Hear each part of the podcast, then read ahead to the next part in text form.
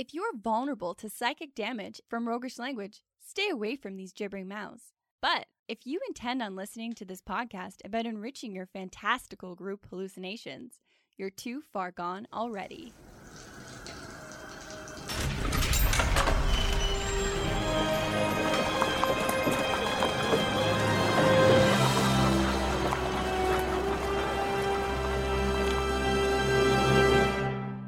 Your next game is going to be fucking tragic, and here's why. Coming in hot with that kind of language.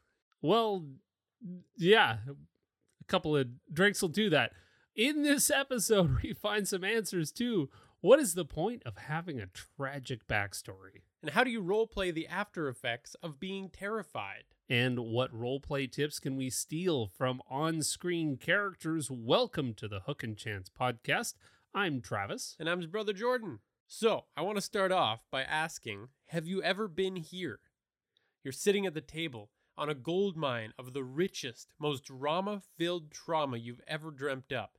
Betrayal, murder, disaster is all bubbling inside of you. If only the other players knew, they'd be in awe at your creative genius. And the fighter asks, What's your deal? So, this is your chance, your moment to channel it all through your character. The possibilities before you are endless. And what do you say? Uh, I've seen some stuff. Is bad. All right. Guess that's that. That's that conversation. And Moving on. fucked it up again. Damn it. That was my shot. That was your one shot at making your backstory relevant, and you blew it. Yeah. Uh, I've been here too many times as a young role player, Yeah. as a young role playist. Yes, I've certainly done some zingers myself. Uh, my finest, I think, was a double tragedy 360 kickflip where I had a character abandoned by his community. All of his friends died in front of him, Ugh. and he landed right onto a bed of who the hell cares because I just acted like a cold motherfucker the whole time. and you didn't participate in any of the role play. You just scowled Yeah. at stuff. I've seen some shit. Uh huh. Yeah, I know. I've done it too. Like, how many characters have tragic backstories? Yeah, but pretty much all of them. All of them. All of the best heroes have tragic backstories. Yeah. I mean, all my favorite superheroes. We got Batman, Spider Man, Wolverine. We got fantasy characters in there too, though, because I mean, Game of Thrones was essentially established on tragedy for everyone all the time. Every every single character, the baseline was tragedy. Yeah. And then they carried on from there. There is this definite camp within the tabletop role playing community that is like, oh yeah, tragic backstory, it's tropey, it's done, it's this, it's that. And I guess what we're trying to say is that's nonsense. Tragic backstories are awesome. They could be so good if we could just avoid some of the pitfalls that are involved with tragic backstories. and actually play characters that are informed by said backstories. Well, that's the other side is that you make this, you know, this whole backstory that never makes an appearance in the game, not for 5 seconds or more. It is it is literally that little interplay right there of yeah, I've I'm from a bad part of town. and then that's it. That's all that ever happens. Yeah. This isn't to say that all tragic backstories are good, because it's also in the crafting of the backstory.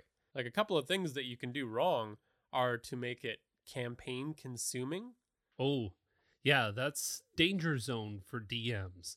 Is like when you have a player submit their character backstory and you're like, yeah, three of these pages I'm not even going to touch. I might be able to work in a little bit, but you know what? I have a campaign planned. Yeah. I'm not going to. Sorry, man. Like, unfortunately, your whole backstory, it's not going to make an appearance in this campaign because what you're telling me derails my whole thing.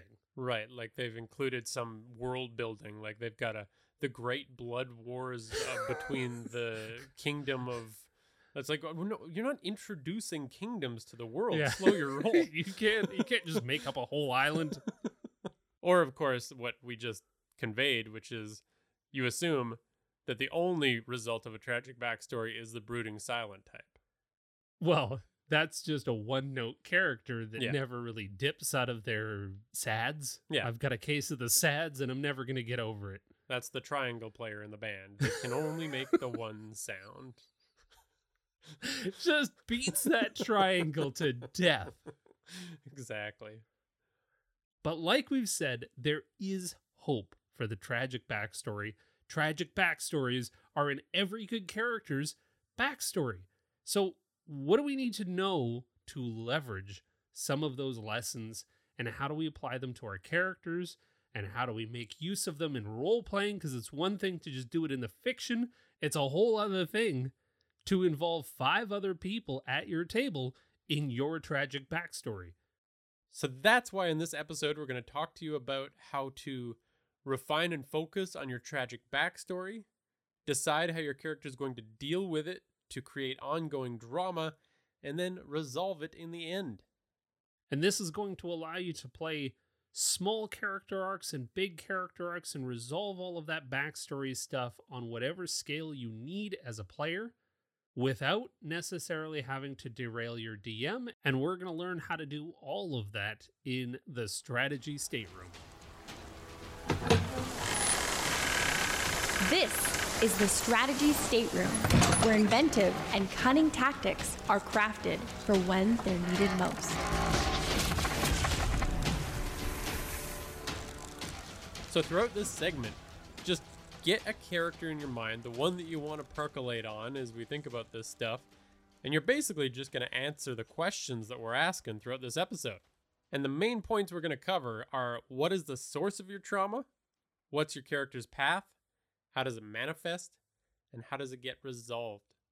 So let's start at what is the source of your trauma, Jordan? What's your trauma? Eating snow filled with dirt. That is a you did that a lot, Yeah. and that is definitely a trauma. Yeah, That's your tragic backstory. I guess so. What we need to do with the source of your trauma, consider this for your character. Where did it come from?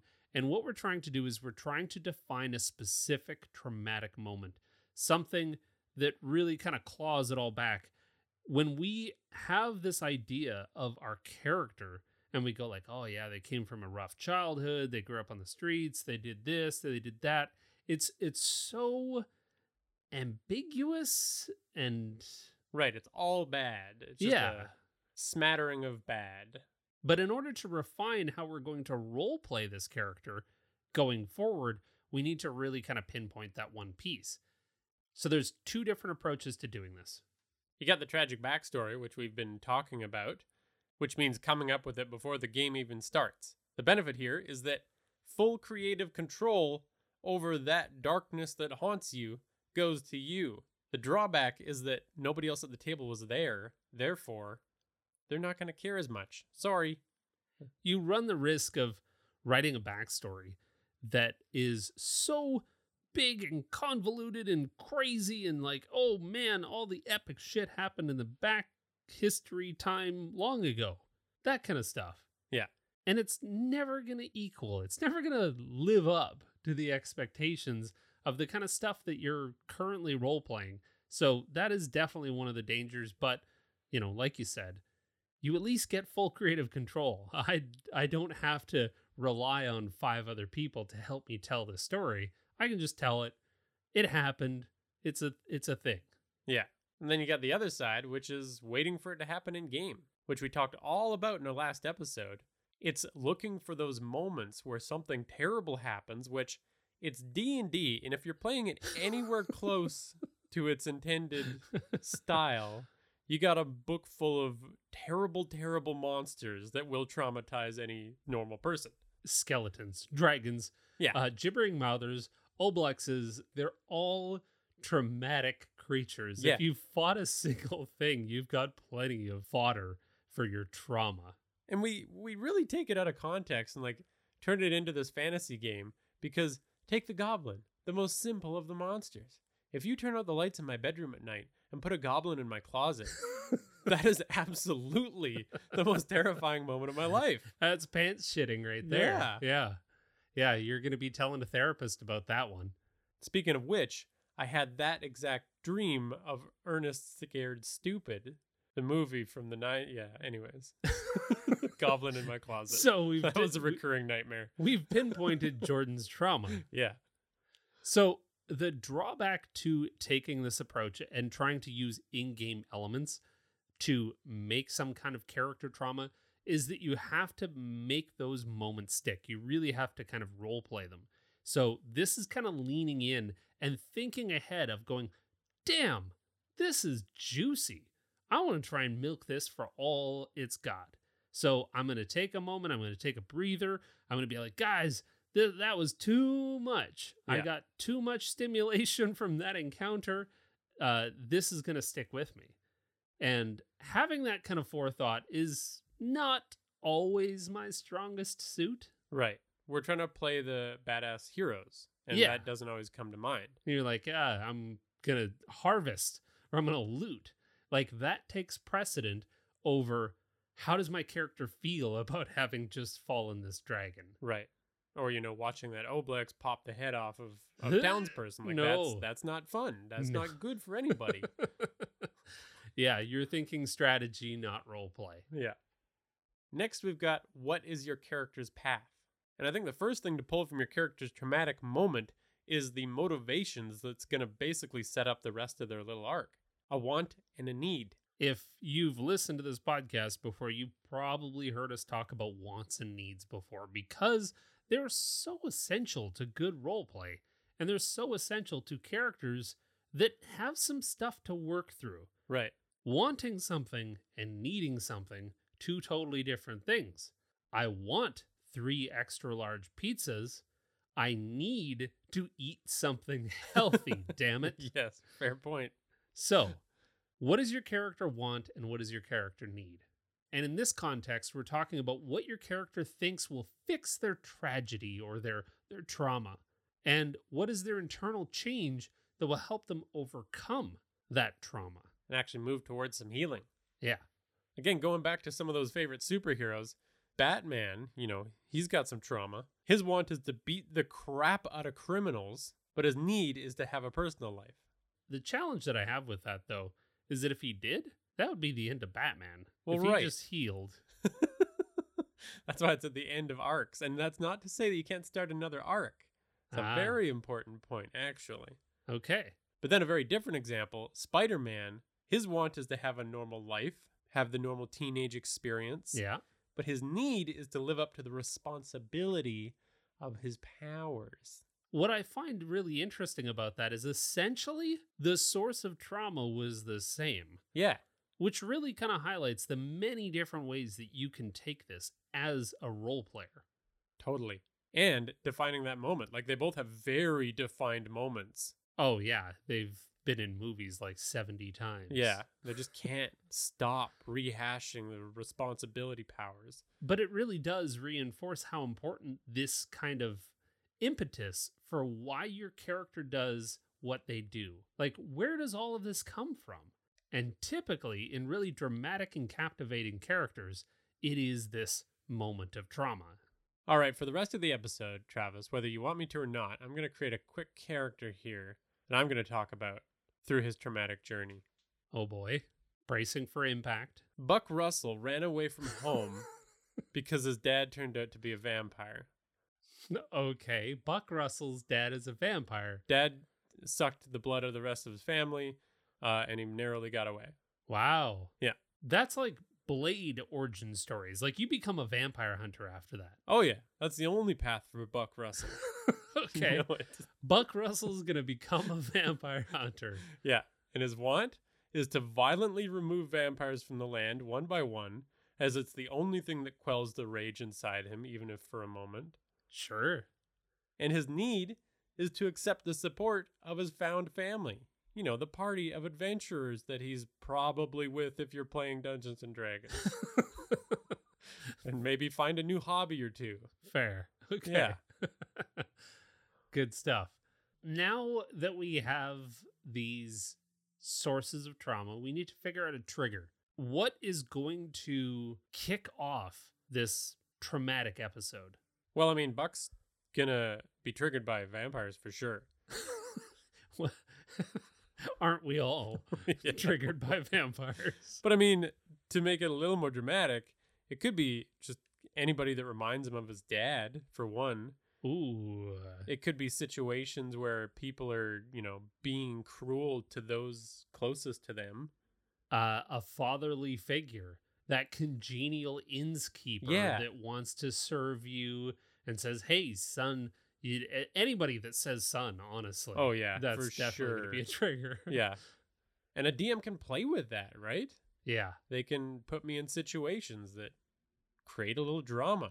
I sucker punch the innkeep and say, never say that word again. Well, that's actually a really good point because, you know, most of this episode, we've kind of been focusing on the player and exactly what a player can do to lean into their character. But if you're a DM, the real only takeaway here is that you can help your players by creating similar scenarios. So look at their backstory if they've submitted a backstory to you and really just say, okay, what are some of the similar scenarios? Or, you know what? Even talk to them. Talk to individual players and say, what triggers are you looking for? So that I can make sure that I fold them into my campaign planning. It's it's really that simple. It doesn't have to be all secretive and in the background. They'll know when they see it or they won't, and you can just kind of continue on your merry way. And it can still be unexpected for them, and it can still be something that you get to add your creative flourishes to. This certainly is not railroading, Yeah. it's just adding fun details. So you can just create similar scenarios, say, okay, what's the traumatic backstory? Let's try and recreate some of the similar conditions that allow my players to play with this. Set them off. Anyways, moving on. Next question How does it manifest? So, what are the reactions your character is going to have to their triggers? And I want to say before we get into this that we're talking about the symptoms your character is going to be feeling from the trauma or going through from the trauma. And this is totally separate from creating a personality for your character. Because again, going back to Batman and Spider Man, both traumatized, but the trauma is not their entire character. They've got lots going on besides their symptoms. Oh, 100%. Like you've made a one dimensional character if they're all about their trauma. Yeah.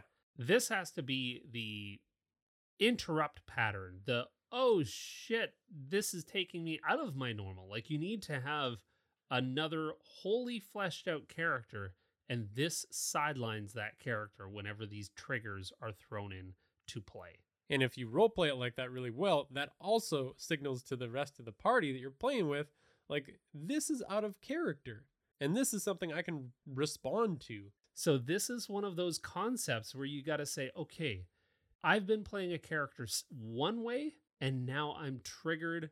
This trauma is taking place. I'm being brought back to this place that I don't like being. Oh my god, now I have to go hard the other direction. Otherwise, the rest of the players at the table, like they're thinking about their next move. Yeah. They're thinking about what their characters should do. There's so many other things you're going to have to like really kind of play it up and take a moment, take a beat and say, "All right, this is what's happening to my character in this moment. Their their knees are weak, their arms are heavy, there's vomit on their s- like that's that's what I'm saying is like it, it really does have to be a bit of a set piece.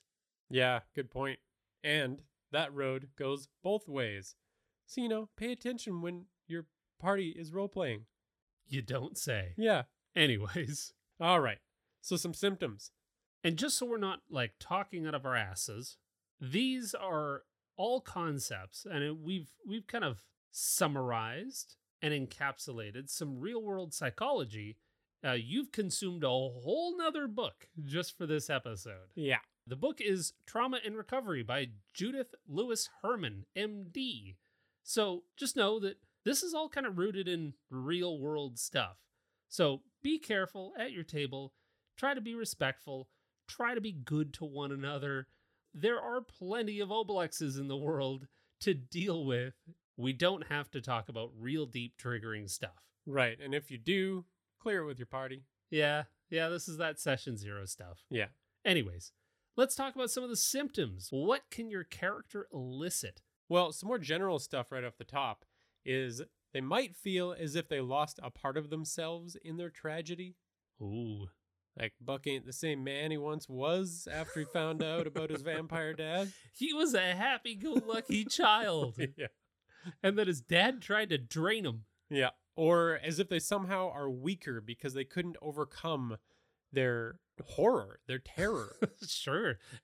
As they should not have to be expected to do. Jesus. And I think this works really well in D&D actually because in our last episode we talked all about the mechanical effects of the frightened condition which stop your character in game. Yeah. And so for your character to then feel really bad that they couldn't push through that, that's like really closely linked to how we treat it in real life. for sure. The first one is poor sleep.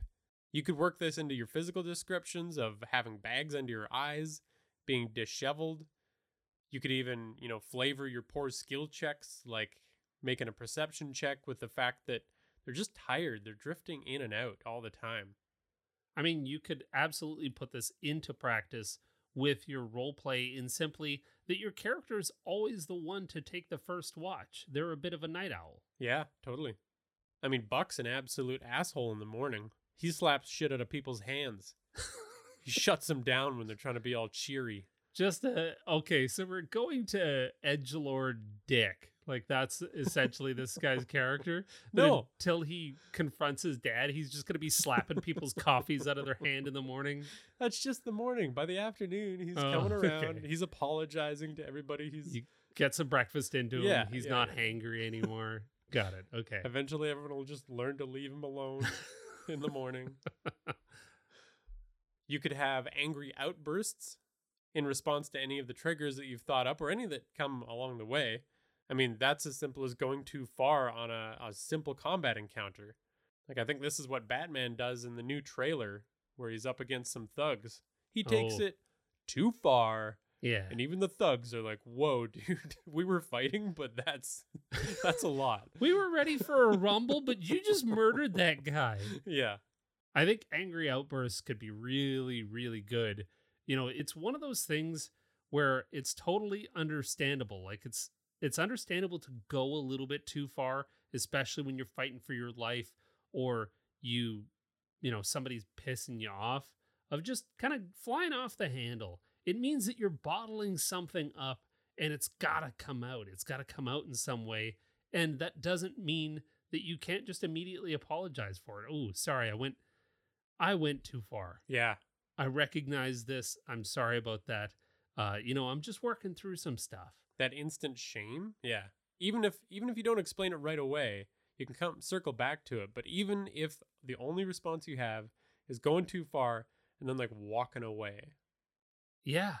Yeah. See, that's that's great because then everyone else at the table goes, God damn, what the hell was that about? Yeah. We're gonna have to ask them about after the whatever we're currently doing. Yeah.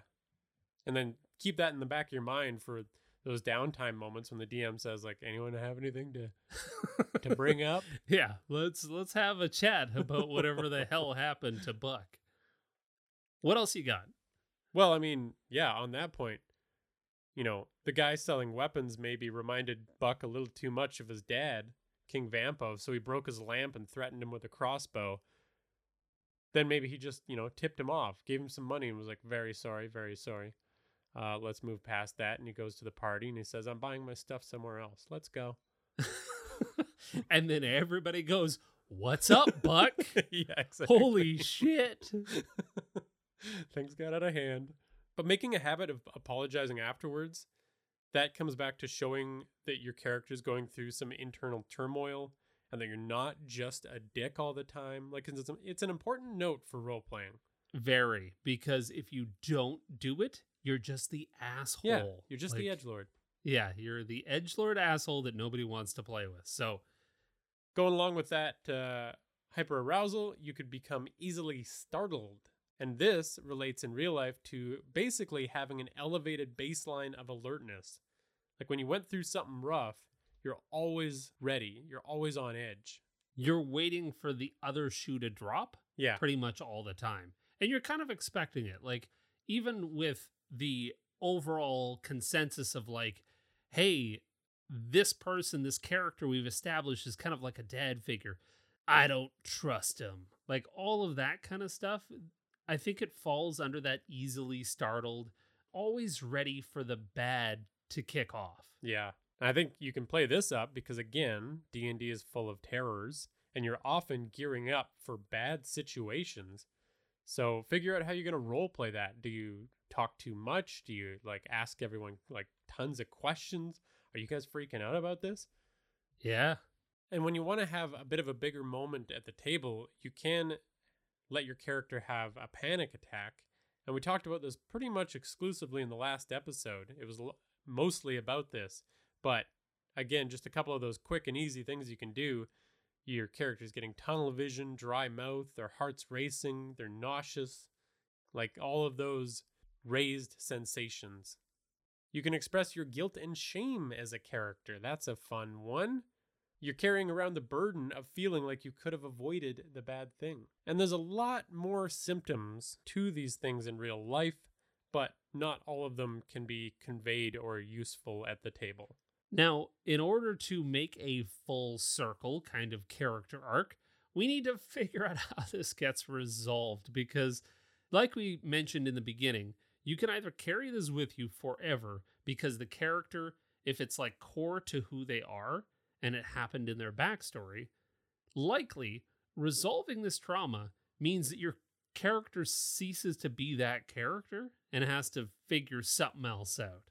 Like we said, if Batman just like learned to be a chill dude and be a millionaire, he would cease to be Batman. So some trauma has to stay with your character in order for them to persist. That being said, if we weren't so attached to the concept of Batman, we could tell another story. Easy. You know what I'm saying? Like, Yes. we could have a dramatic tale of Bruce Wayne the millionaire and all the challenges he faces. Well, and having to go back to being Batman. oh, I see. Oh, yeah. Driving back to Batman. Absolutely. Gotcha. The two are inseparable. but we do need to figure out how this all gets resolved. So, how do we do this? Well, I think the collaborative storytelling aspect of the game comes in here because you want to be watching what's happening in the game and letting it help direct you toward your want or your need to help you figure out what path your character is going to go down. Like, is Buck going to lean into killing vampires and lose his soul, becoming what he always hated most? Hmm. Or is he going to find a new path with his found family? Is he reaching out more? Are they reaching out to him? Like, I mean, if I'm playing Buck and my whole party's being a dick to him the entire campaign, then he's probably going to become a hardcore vamp hunter. and the adventures of Buck live on. yeah, exactly. And DMs, if you recognize this or know that this is your player's goal, these are the temptations that you can throw in front of your characters. These are the choices that you can help force them to make. You can be using your major NPCs for, or even your big bad, you know, that moment when they're all facing the villain and they, they make an offer right before the big fight.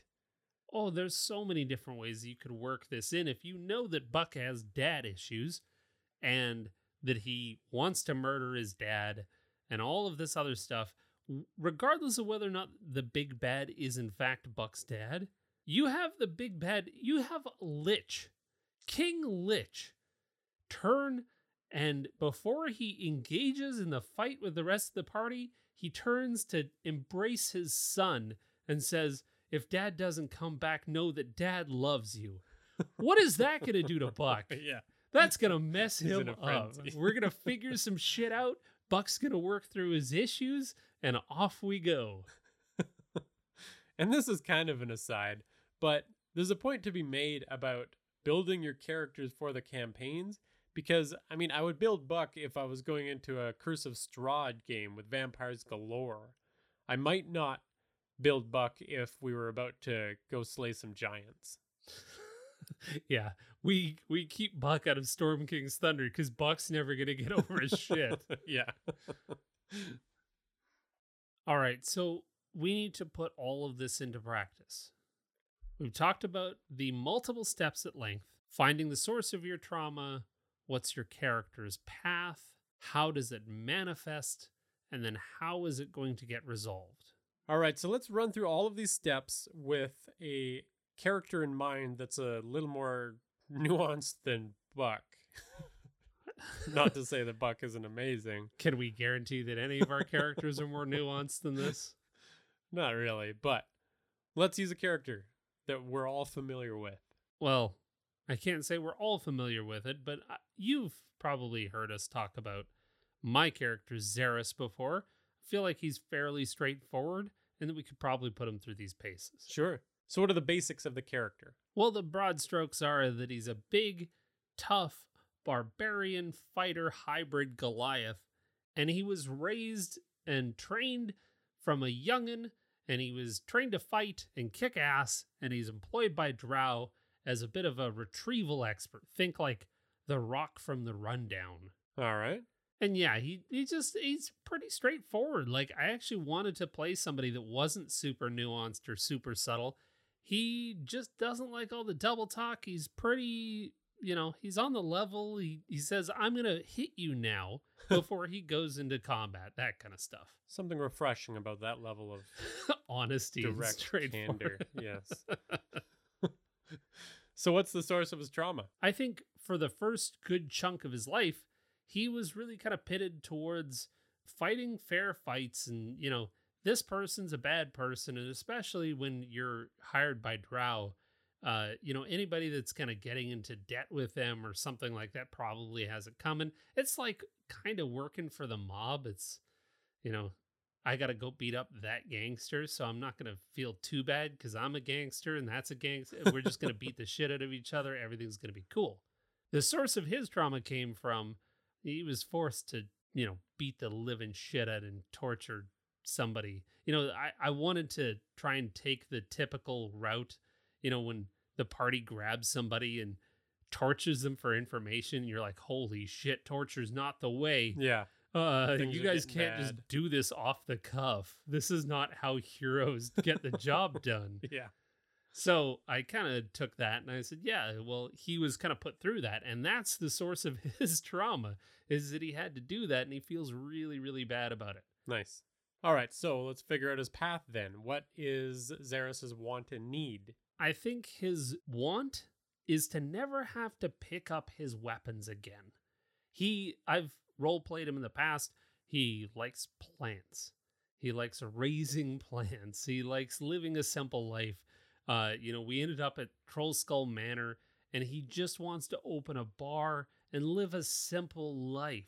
And every single time an adventure concludes, he takes his giant warhammer and he boards it up in the wall. You know, very John Wick, where he's like, I never want to have to use that or see that thing again. nice.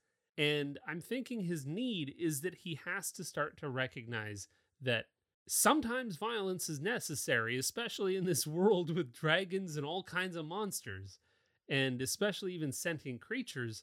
There are some bad sentient creatures out there, and that maybe he can minimize the pain that others have to go through by just leaning into what he was trained to do. Like he kind of just compartmentalized all of it and said, all of the stuff that he did in the past is bad. But if it's being done for the right reasons, maybe it's good.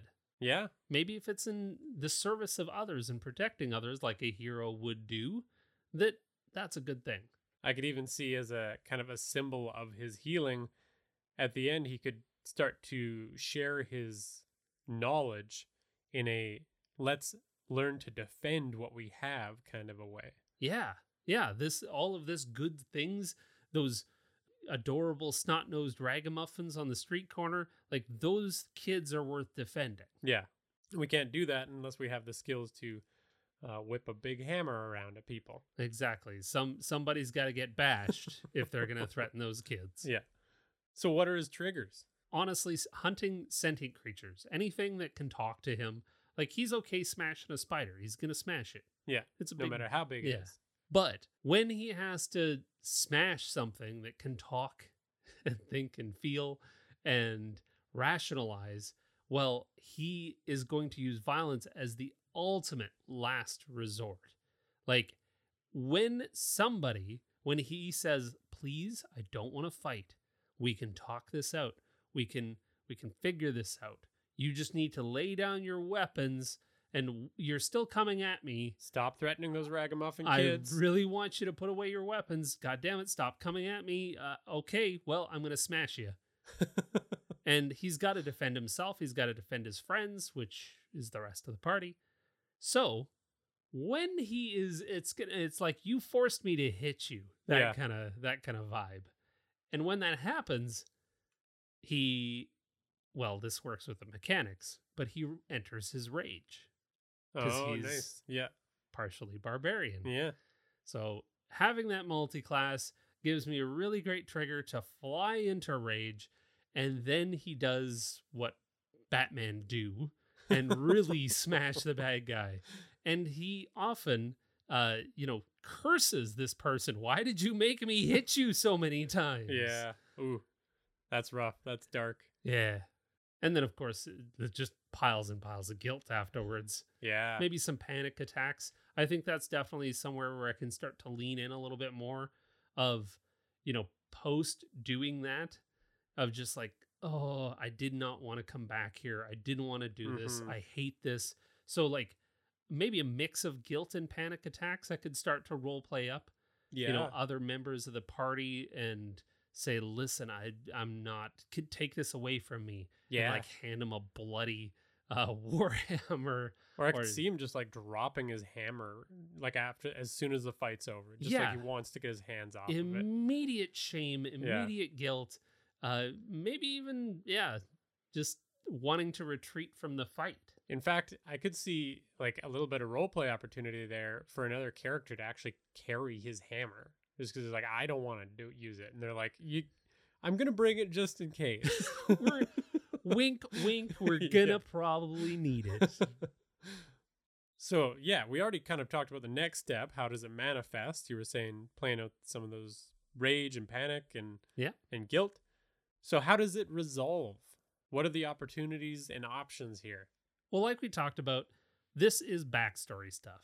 So I probably don't want this to go away. Every single time, you know, it's like watching John Wick get the the sledgehammer and bust his guns out yet again. Every single time that happens in a movie, I'm gonna lose my shit. It would be like, oh, it's gonna pop off again. And so I'm not I don't want to lose that. So I'm probably going to hang on to this. And when the character actually does get retired, like when we hit a certain level or Or when the campaign is actually wrapping up. Like there are those moments where you want to feel some closure for your character. Yeah, and he's going to put it away and that's the nice thing is that he gets to board it up in the wall again all nicely. And now that character has come full circle until the next time we kick up a campaign that needs Xeris. yeah.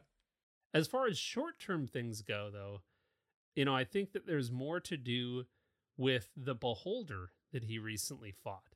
You know, I've got the long term trauma. The short term is he saw some shit when we fought a beholder recently, which means that now I think he's going to have some stuff with some otherworldly monstrosities. Yeah. Like anything that doesn't have two legs, two arms, and a head, he's going to get kind of wigged out about because who knows what that thing can do? right. The beholder was the boss of a criminal empire. Yeah. So what's this thing capable of? Well, exactly. And so I think yeah, throwing some of some fear of abominations in there Yeah. could be a nice short-term one that I could try to resolve. Well, when I DM that game, I know what to throw at you then. Well, I'm going to start all over from scratch and start to figure out what are my triggers with abominations and Yeah. and otherworldly entities. So here we go again. Anytime an eye stalk pops out of a person's head, that's bad for Xeris. because we need more characters to really talk about and less of my characters that you, dear listener, probably aren't as familiar with. Let's talk about some familiar characters, their trauma, and how it manifested and went through all of the same steps in the extra dimensional gateway. This is the Extra Dimensional Gateway, where unique heroes strange alternate realities are recruited.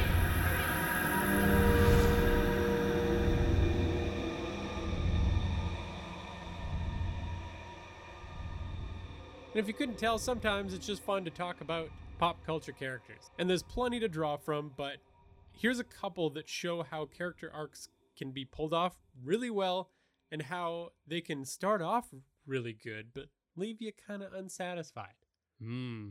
Yeah, like the the triumphs and the pitfalls of character arcs and character trauma. Exactly. So, let's start off with the big metal boy, Iron Man.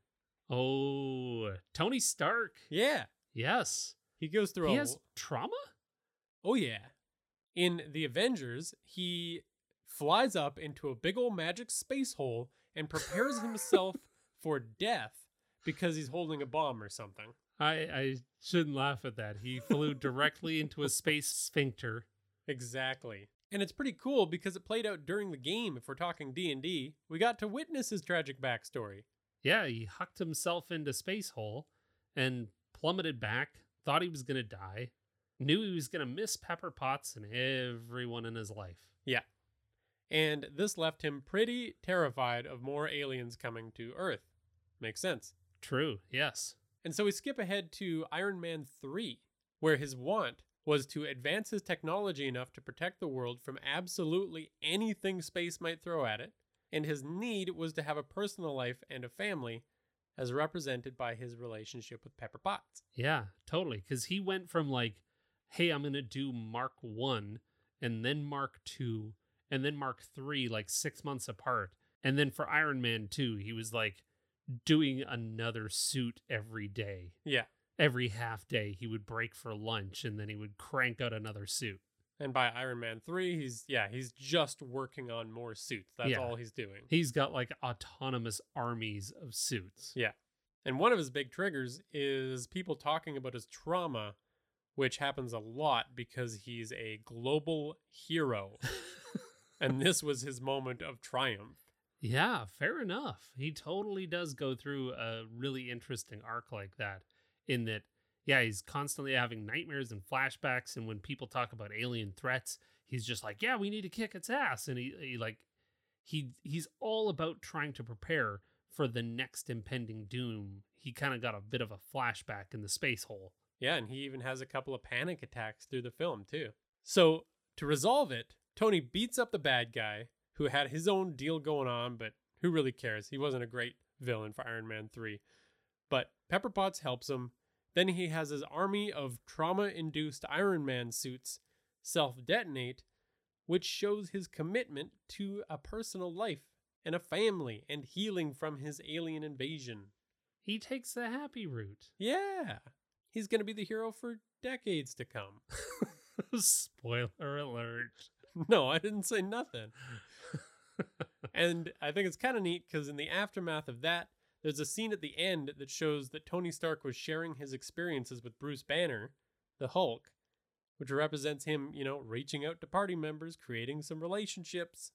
God, that's all of those are totally actionable within the context of D&D. Yeah. Of just like sitting down and having that conversation with the Hulk. Whoever the Hulk is in your game, talk to him about your trauma. Every single party has a Hulk. What are you talking about? Absolutely. And then, if you keep watching the movies, we see more of his choice play out in the following films as he works to establish a legacy, passes lessons on to his real child and his superhero child, the Spiderman Got it. Yeah, totally. It works. family. All right, now moving on to a character arc that didn't play out as beautifully on screen. We're going into the world of Game of Thrones and we're focusing on the fan favorite Arya Stark. If you couldn't guess, her traumatic moment is seeing her entire family dismantled and seeing her father die. Dismantled. He was disheaded, Yes. dismembered. the most important of his members, his head, was removed from his body. Phrasing. Her want was pure cold revenge, Yeah. and it was fun to watch. She manifested it by starting to repeat it every night before bed. Yeah. All of the names of the people that she wanted to kill. Yeah. And her need was honestly kind of unknown. I mean, I think establishing her own family could have been a choice based on her traumatic backstory, but that's where it starts to fall apart already. She doesn't have a need. she, yeah, needs to let go of her revenge quest. But there's nothing that like she could be moving toward that we're hoping that she gets. You know, like there's no there's Like, n- well, we wanted her to get revenge, yeah. but only because we wanted to see that whole arc kind of resolved. But again, that's just the want. That's, just her right. going down the dark path. Yeah. Her need is to reunite her family.